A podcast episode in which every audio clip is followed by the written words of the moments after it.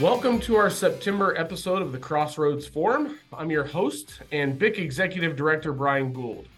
We have an insightful discussion on tap for you today as we take a preliminary look at the 2024 election cycle and the candidates you'll see on next year's ballot. We currently have five candidates who have announced their desire to be the Republican nominee for the state's highest elected office, and our guest today is going to provide us a little background on each of them. I'm also here to hear his thoughts on if any other candidates may enter that high stakes, high dollar primary race. And of course, we've also have a uh, open U.S. Senate seat for next year, a couple other down ballot openings as those political dominoes once again tip over in Indiana. Joining us on the pod today, returning for his uh, second appearance on the podcast, Mike O'Brien, the president of 1816 LLC Public Affairs Group.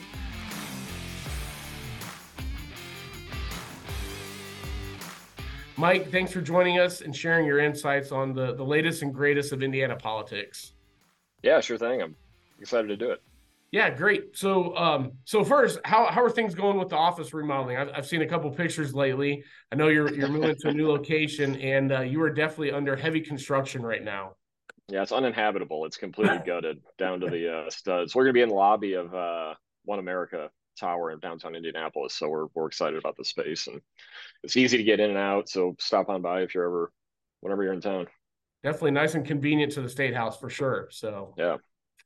Um, so we still have a local government election to take place this fall, but it sure seems like the focus is shifting to 2024 rather quickly.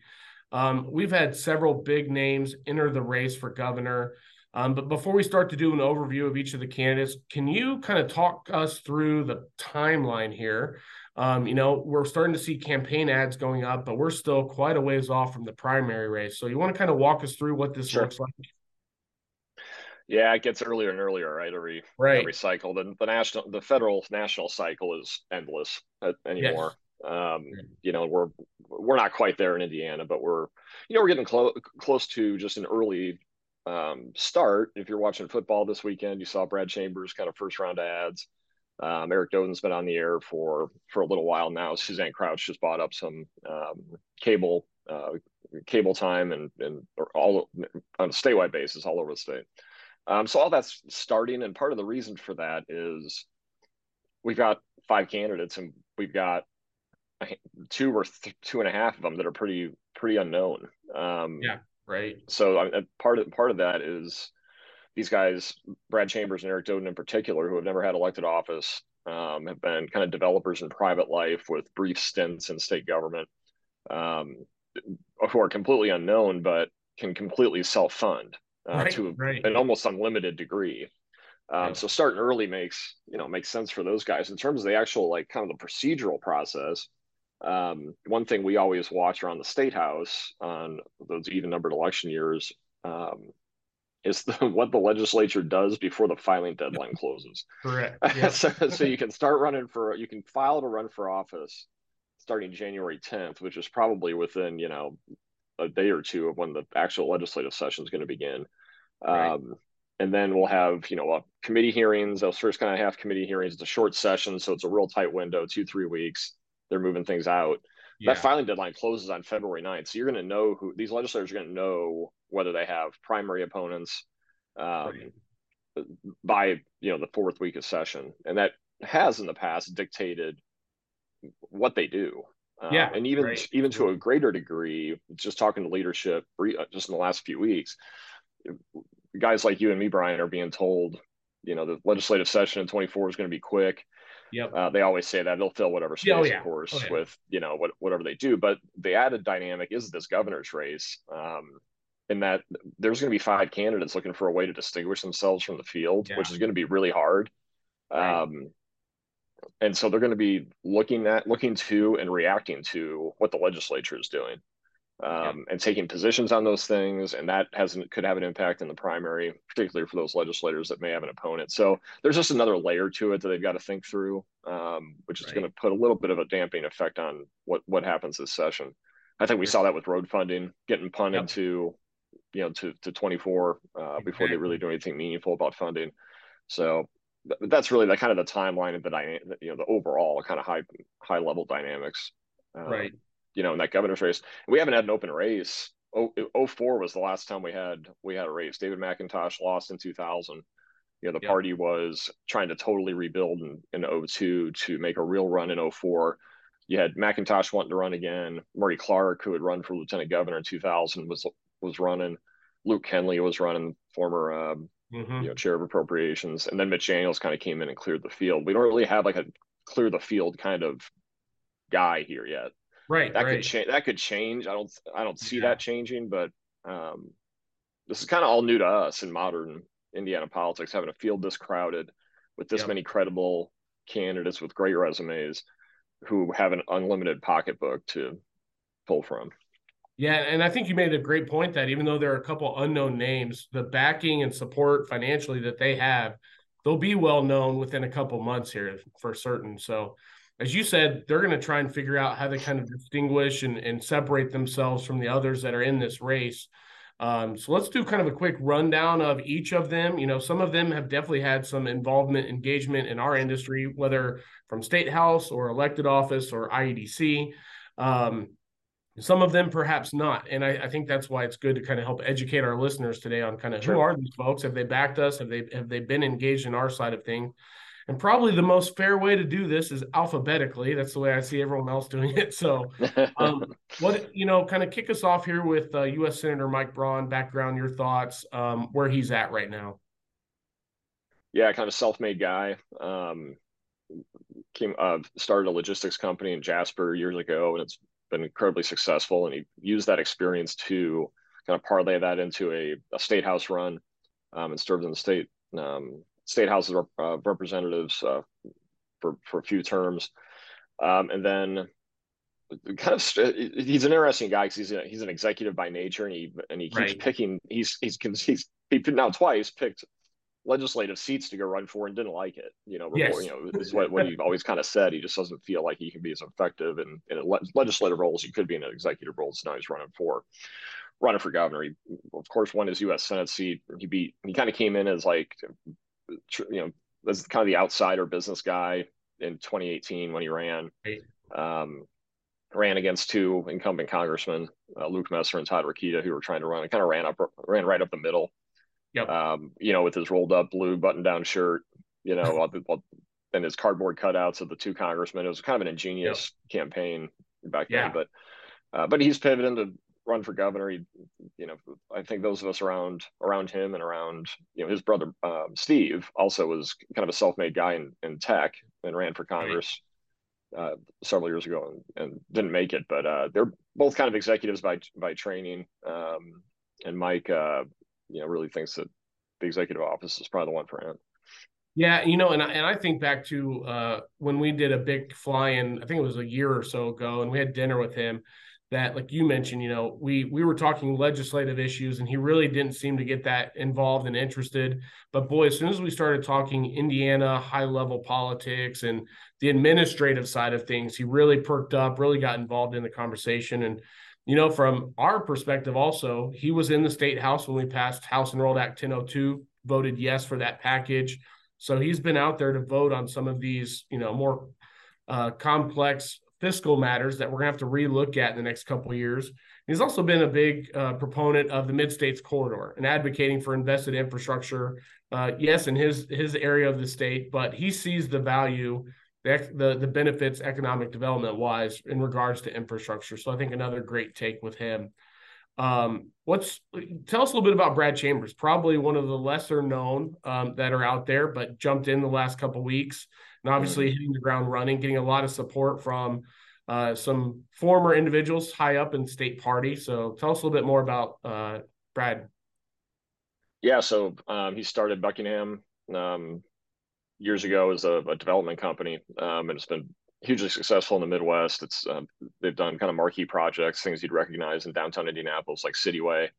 Um, he was tapped to by Governor Holcomb to be Secretary of Commerce uh, a couple years ago just stepped down from that role to run. Um, it, his candidacy kind of intrigues me. I mean, it, it, it's it's an answer to mostly a Central Indiana business crowd um, right. that really wanted to see Mitch Daniels run or a Mitch Daniels type run, and that's who this is, right? So right. he's very much going to run in that profile. It's it's intriguing in a five way race. Can you can you be can you be kind of a, a social, almost purple candidate, yeah. Republican candidate for governor um, in a five way race and win? Normally, you've got to be putting your pro life and your pro gun uh, credentials on on yeah. full display. And a guy like Chambers is like, look, I don't care about any of that. I'm not. I'm, exactly. He's not saying yeah. that. It's just you right, right. People, not an issue around, he's going to take up. Yeah, yeah. The people around him are like, look, he's just going to be who he is, and he's not that. so he's yeah, going right. to be he's going to be the economic development, you know, and, and hang his hat on. You know, we've got to get the, you know, we've got to focus on the economy, and you know, one one of the big things he's hanging his hat on, and it's going to be interesting to see how this project moves forward. This LEAP mm-hmm. project mm-hmm. in Boone County, which is a huge billion, multi-billion dollar investment from from the state to try to attract high tech um, investment and industry uh, to, to Indiana. It's caught a little controversy because of the water issues and the elect- how you're going to get electricity to it. It's got a massive footprint.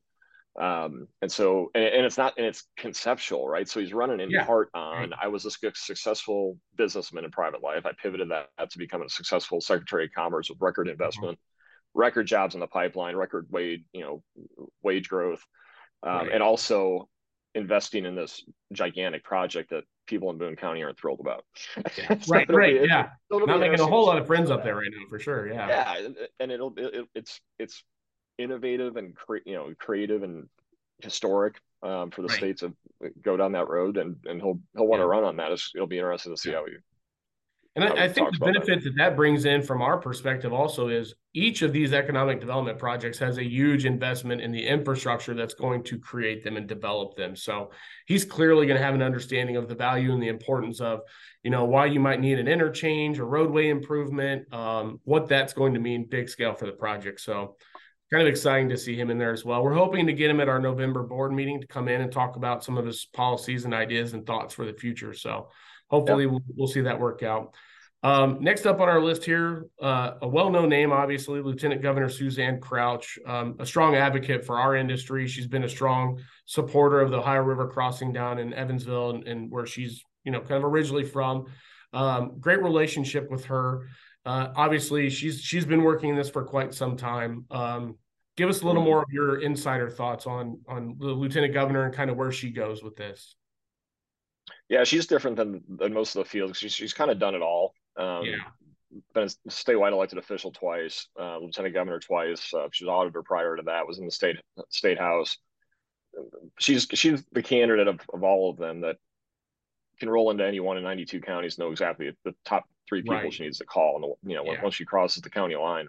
Um, she's been known as a really good fundraiser, someone who was kind of unlikely to be a, a, a good fundraiser in the offices mm-hmm. that she right. held, which were not super high profile offices, but has been kind of right on par with uh, with four of the five others um, who have raised right around that kind of four to five million dollar number. So um, she'll be in it to you know in it's a play her her um, mm-hmm. You know the, the one the one thing she's gonna have to do with the primary crowd is separate herself a little bit from Governor Holcomb. Um, yeah. Who hasn't been super popular in that crowd coming out of COVID, and you know we saw that play itself out in the convention yeah. um, in 2022. Um, and so, you know, she's got a little work to do to do there, but she's well liked. She's definitely got the best grassroots kind of retail network um, of the field, uh, and the rest of them are to have to kind of play catch up on that. But in you know, in a race where you're, right. you're looking for, you know, what what's the what's the difference between these five people? Um, you know, I think she's got the edge the edge there where she probably will be outspent. You know, yeah, her private right. she can't self fund her private. You know, she can she can go grind and grind and grind and raise yeah. you know another three to five million dollars and you know three out of five candidates in this race can just like open their wallet. right. Yeah. Right. right. And it's kind of interesting too. You know, she was she seems to be pretty quick out there with policy and concepts and getting them out there. You know, there was the announcement a couple weeks ago the General Assembly is looking at uh, eliminating or phasing out the income tax, and she was real quick to be out there with the axe the tax proposal. So, like you mm-hmm. said, she's covering a lot of ground. She's making a lot of calls. Um, I would tell you, uh, from what I can tell, probably working it harder than just about any other candidate right now. So, yeah, that's just who she's always been. You know, yeah, she's exactly. she can't sit still. She's always right. Help, she, she's always you know trying to help you out. I mean, when, we deal yes. with her, just yeah. kind of on our issues and other things, we work on at eighteen sixteen. She'll just call and just chit chat about what what what's going on. And next thing you know, she's kind of working it for you. Kind of hears yeah, that she's right, right. You, know, you didn't even ask her to, and she's working. She's working yeah, for you. Definitely. Um, so so next up on the list here, Eric Doden, former IEDC commissioner, and uh, we we had him join us at our last December uh, holiday board meeting with Indiana constructors as well. And it was great to kind of get to sit down with him, hear a little bit about his policy. But I think, you know, relatively new campaign at that time, didn't have any deep positions on infrastructure investment. He's kind of that, you know, the Brad Chambers, but like you said, how Chambers is maybe not diving into some of the socially conservative issues. Doden might be tipping his toes in the water a little bit more on that. Um, you want to give us a little more rundown on him as well? Yeah, you kind of captured captured. He's very he's got he and, he and Chambers have very similar resumes. Um, mm-hmm. You know, successful in private life, um, successful family. Uh, beyond that, uh, he's like the Fort Wayne version of yeah. It, it, it, he's he's the Fort Wayne Doden is kind yeah. of the Indianapolis Brad Chambers, right? So the, the, right. the, background is very similar. What they look like is really, you know, is you know, as candidates is, is very, um, is very similar. He's had some really high profile projects up in Northeast Indiana, um, but you're right. He's he's more socially conservative um, than than Chambers and and maybe right. than maybe than the field, and and is willing to talk about that. So I mean that matters in a Republican primary um, if you can check check both sides of that box. Yeah. Um, but it start it starts getting a little blurry for voters. Yes. I think um, you've got Braun Chambers and Doden who are going to try to occupy that pipeline of I'm, I'm the businessman with you know government's got to operate more like business and right uh, focus on economic development and their and their you know successful stories uh, in, in private life. Uh, yeah. but it starts it starts all kind of looking the same, and you wonder what it you know where does that pull? And if you look at then Curtis Hill. Um, yeah, right. On the so on the social right, he's going to try to, you know, he's going to try to occupy that space that Doden's going to have to go. They're all going to have to go try to compete with, but yeah, um, you know, it just starts.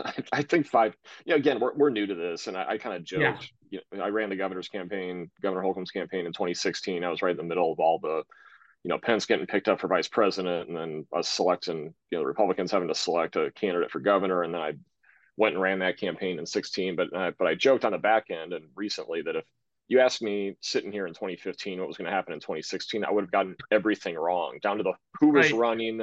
Yeah. You know, right. who was exactly. running, what happened yeah. next.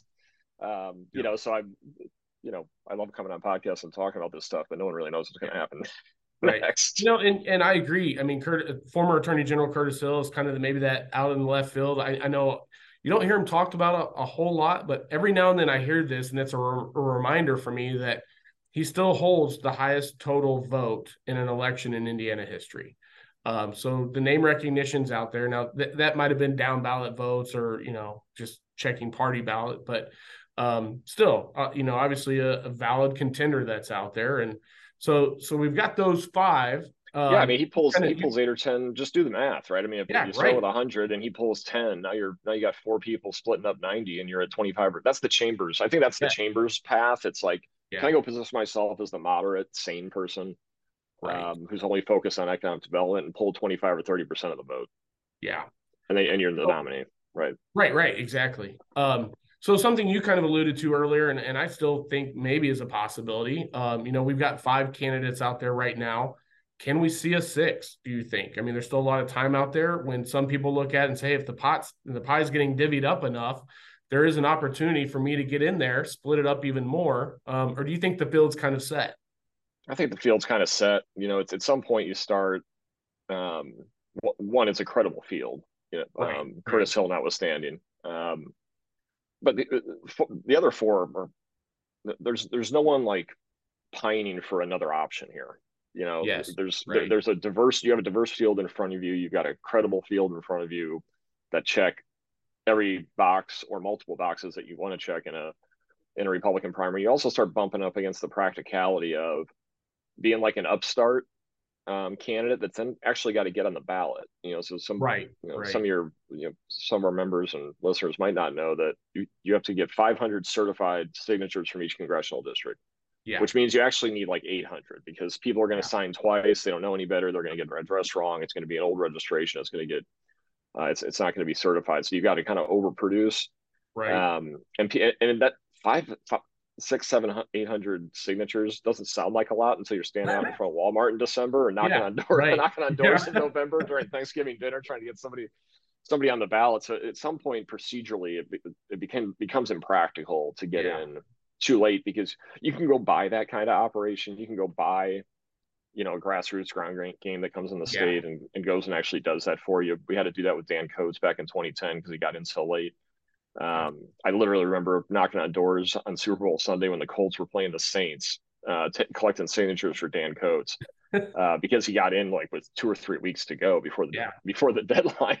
um, I, I, I did stop knocking on doors at kickoff. I didn't actually. There you go. Yeah, just it's going to backfire on you. I didn't sure. want to hurt him. You know, right, but, right, exactly. At some point, it just becomes impractical. You're looking at a hugely expensive yeah. primary oh, yeah. that we're not. You know, it's of the money it's at least going to be 20 million because that's how much has been raised so far you know so we know it's going to be right. 40 yeah you know before right. it's before it's all said and done um yeah. you know so competing at that level in that crowded space with and then you've got a presidential primary sitting which we haven't talked about yeah right yeah. what's the what's the impact of the presidential primary at that point yeah what is i mean is right. is there a is there a protest vote on trump yeah. um is there a is there a wave to go support Trump because he's been indicted yeah, again? Right. He's been charged, you know, or, and, and that that that has an impact. Um, and then who's aligned themselves? Does Trump endorse? Yeah, right. um, Mike Braun's been, you know, on Fox News as much as anybody, um, and it's yep. not and has not been critical of Trump. Um, yeah. You know, so all those things just yeah, a lot of other little factors that are gonna they're gonna add up for sure. Yeah. And if, and if and if you're at the profile level of somebody who can get in as like the sixth option, it's likely you're already in office. Yeah. Um, right. And you look around and think, okay, well, who who's who's willing to roll the dice and give it up, whatever, give up whatever they've got, yeah. right, to try to go get twenty percent of the vote in a, in a gubernatorial primary.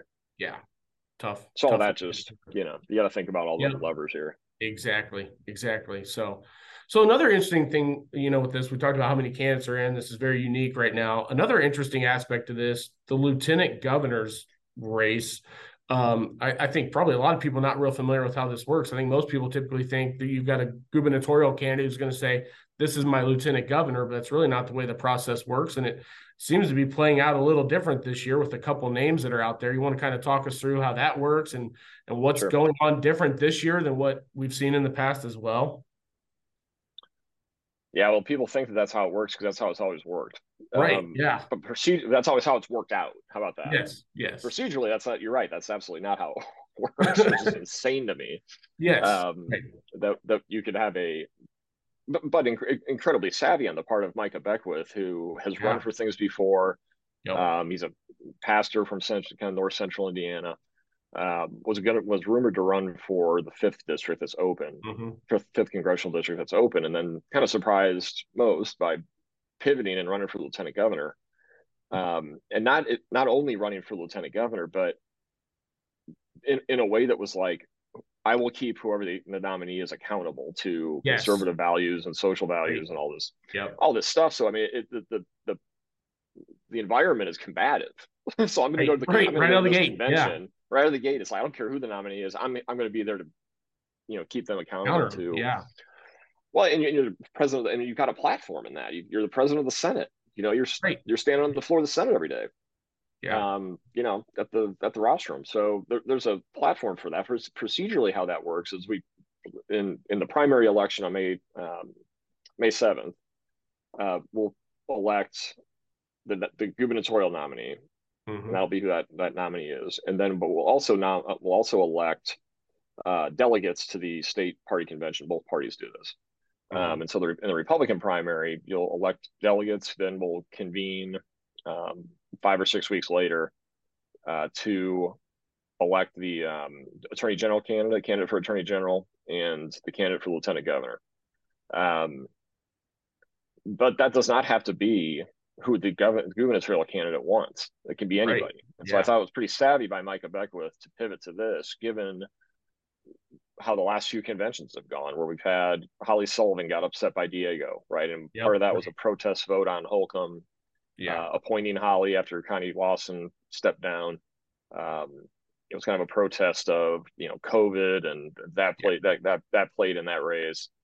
Um, but so these convention crowds, and this isn't unique to Eric Holcomb. I, mean, I was right. standing in the convention crowd when Jon Costas, um, when Greg Zoeller got nominated over Mitch Daniels' pick for Attorney General Jon Costas, um, in a protest vote to Mitch Daniels. You know, like we yeah. lose these things to history as we, you know, right, years right, go by. That, exactly. that, that, these that these dynamics are, not unusual.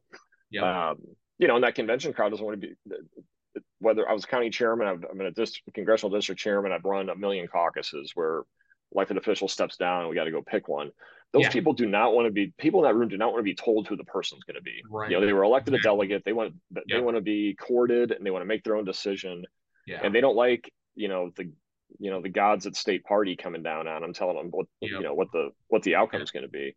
Uh, and when we try to do that, having been backfires. who's tried to do that, it usually backfired. Yeah. Um, and so Micah's gonna gonna go test that theory. Um, it, it, I, I think there'll be.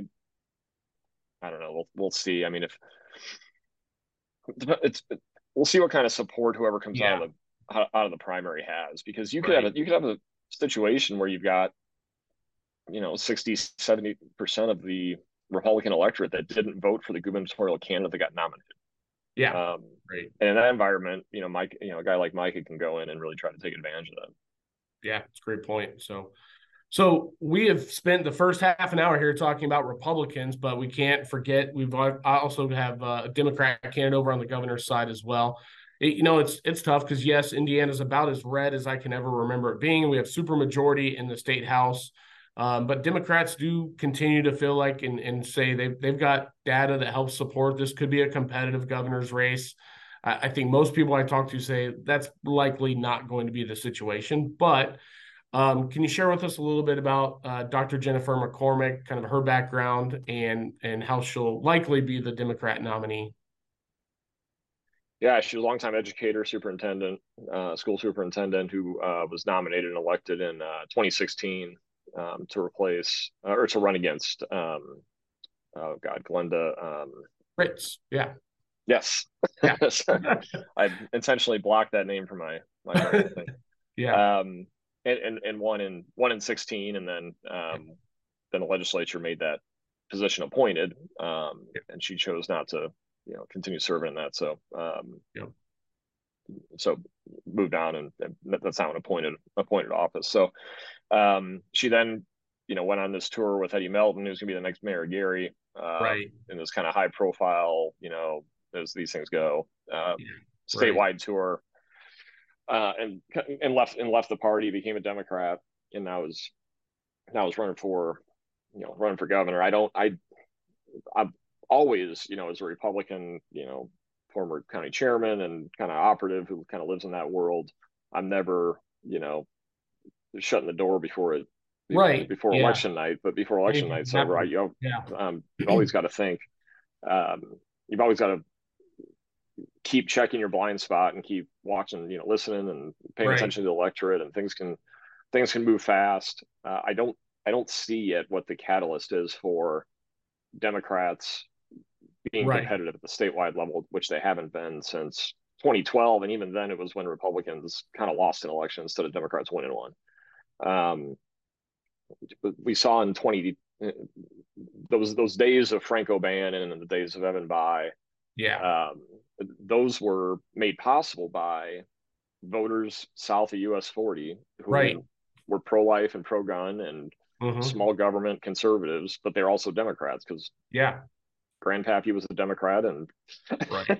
you know, they very yep. much identified with with the Southern voter of the United in the United States. And that all changed yeah. in 2008 and 2010.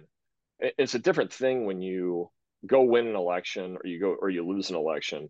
That's different prior to 2010 in Indiana than when a massive number of voters changed their party identity. Right. Whole wholesale. They didn't yeah. change it for a governor's race. They changed it for every race. Yeah. Um, and that and that's when we got all these elected local elected officials, Republicans elected. It's when we were able to get huge majorities in the legislature because all the Southern Democrats got unelected. Um, all all the river seats went Republican. That's yep. fundamentally that's a fundamentally different shift than a voter just picking between two candidates. They, they yeah. picked between two parties and stayed there, right? Um, and have and have stayed there. And so the math is next to impossible. Yes. Um, in Indiana, and it, it I, would like to joke with people that, you know, when, when they talk about Jennifer McCormick and this data, it's it's absurd to me if someone asks me, "Hey, when are we going to get around to electing a Republican governor of Illinois?" Yeah, that sounds right. insane. I agree. Yeah, right. right. That sounds insane. That could yeah. probably like you had Rauner, which was kind of a one-off. Yeah, you know everybody's going to prison, but um, over there, it, yeah. it's just that's just where we're at. That's just where we're at in America right now. It's it's polarized. Yep. It's tribalism. It's you're picking. You're either wearing the red jersey or you're wearing the blue jersey, and I'm not really interested in wearing a purple one. Yeah. Um, you know, and I'm just forever I'm for whoever's wearing it. You know, that's as true in blue right. states as is as is red states, and we just happen to be the red state, and there's reasons for that that yeah. are really good, and there's reasons that are that are actionable, and things that that government has done here that are that people like balanced budgets, you know, good yep. road, you know, great transportation, good roads. Right. Um, and there's reasons that transcend that, which which is where we're at right now. Now, I'm not saying that's how it's going to be forever. It never is, but I just don't see in the next 14 months right where democrats go make a case except it was said, said to me the other day um, if if we nominate Curtis Hill and Jennifer McCormick doesn't talk to anybody, there's a chance they could Dem- Democrats could win the win the governor's office.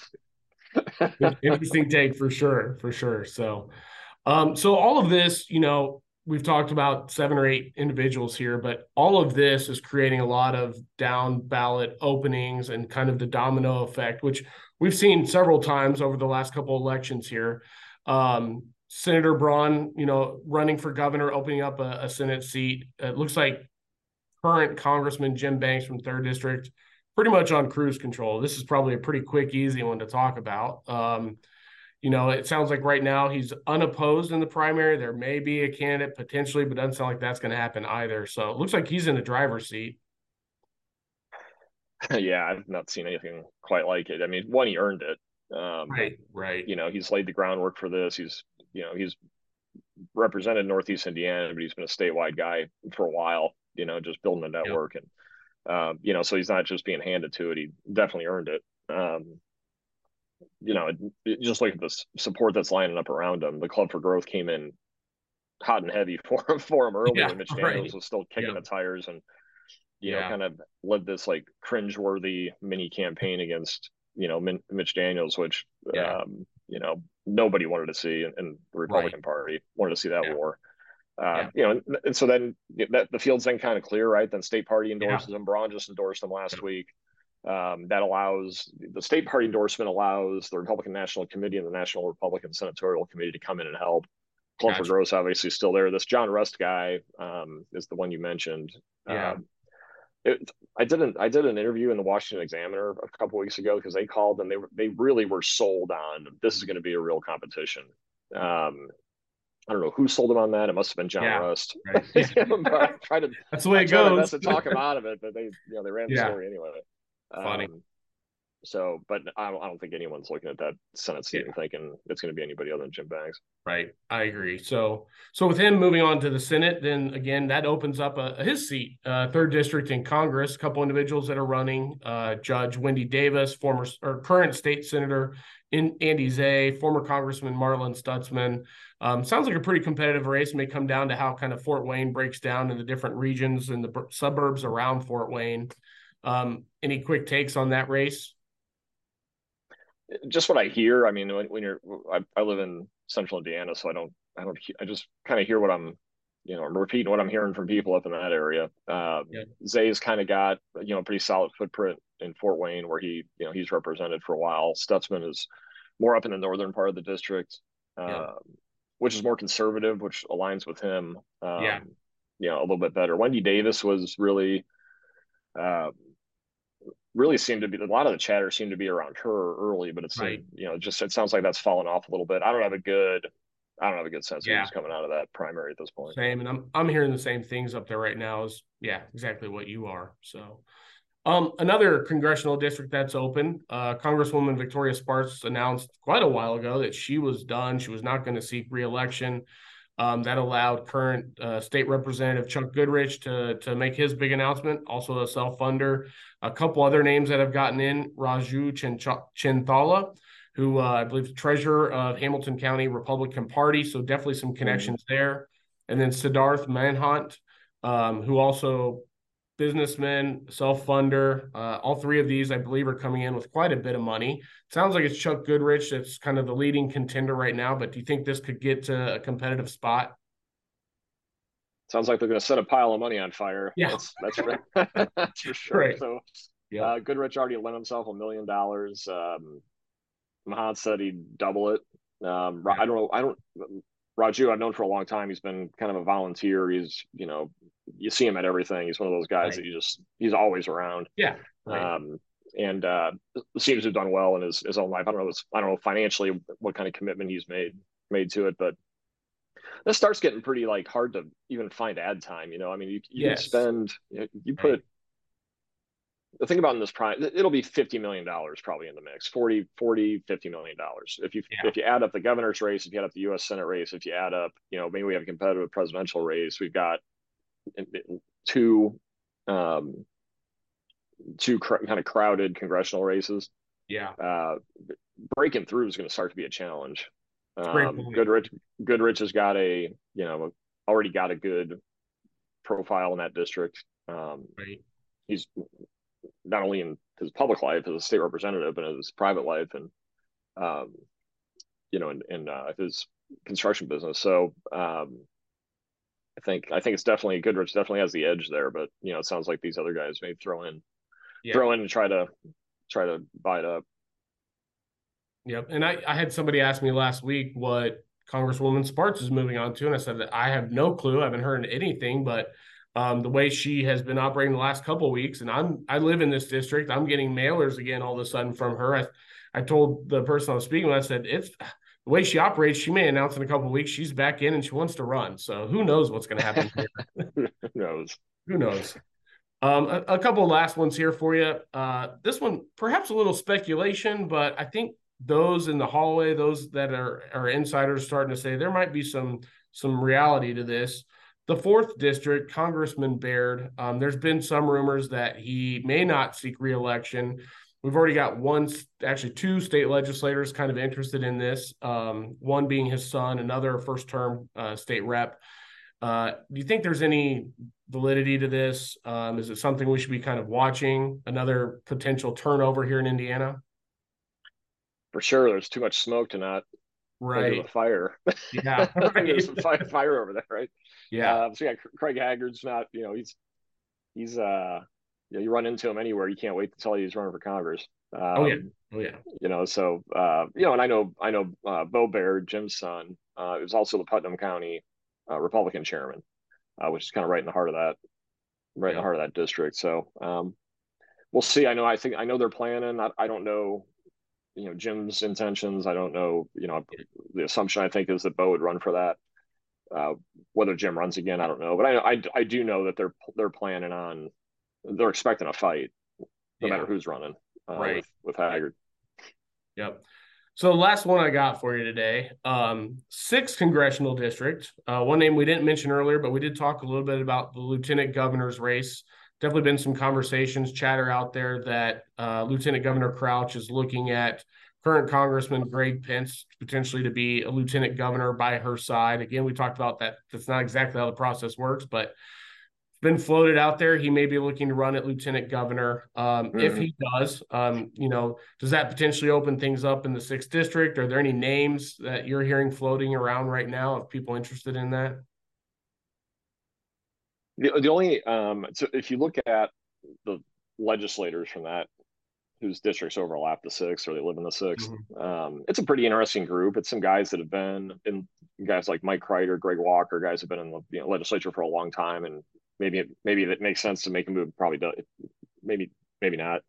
Yeah. Um, there's also like a lot of young new guys. Cory Criswell yeah, is one right. of those guys. Uh, Robb Greene in Shelby County. Um, yeah but you look at it, and that district's interesting. It's, it's always thought of as like a east southeast district, but it actually runs yes. into it's it's east central now. This yeah. sensory districting, and it also right. has the southern portion of Marion County, the southern townships in Marion County, and so I know Mike Speedy's name's been uh, Representative Speedy's name's been floated for uh, for that. Um, he's been a good, you know, great for us to work with. Um, Brad Barrett is in that district. Uh, right. I only mention yeah. that because he's a really good legislator um, yeah. And really a, a, relatively young guy and would be awesome uh, if he wasn't enjoying his life so much, uh, not being a congressman. right. right. yeah, I'll, exactly. I'll, let him take himself out of it, but uh, yeah. But I right. just, you know, he uh, he's he's a great state legislator. Really yeah. likes the space that he's got. He's a retired doctor and um, chairs the health committee, and I think he just really enjoys that that space and isn't looking to spend half of his life in DC. But um, it'll be interesting. One thing I can't, maybe you know, and I'm I've forgotten. I can't remember if you can run in a convention and stay on the ballot. So would it matter if um, I was about to ask you the exact same question because I know you can't I, have your name on the ballot in two spots, but I'm not sure about convention. Someone's gonna have to dig into this. Yeah. Yeah, I should have. Uh, I sh- I should have gone one layer deeper when I was thinking about this today. Right. Next time, we'll see. Next time. Yeah. Well, hey, we've covered a lot of ground today. I really appreciate coming on, joining us, sharing this. Uh, like you said earlier, I think it'll be interesting. I'm going to listen to this podcast again, maybe in 12, 18 months and see how much of this actually came true and how much just we were way off on. But uh, that's the I problem think, when we record these thoughts. I know, right? Yeah. they don't have a very good shelf life. Sometimes. It'll never go away. It'll never go away. Yeah. So, uh, Mike O'Brien, 1816 Public Affairs Group. Thanks for joining us today. Thanks for your insider views here. Great to have you on the podcast. Yeah, thanks for having me.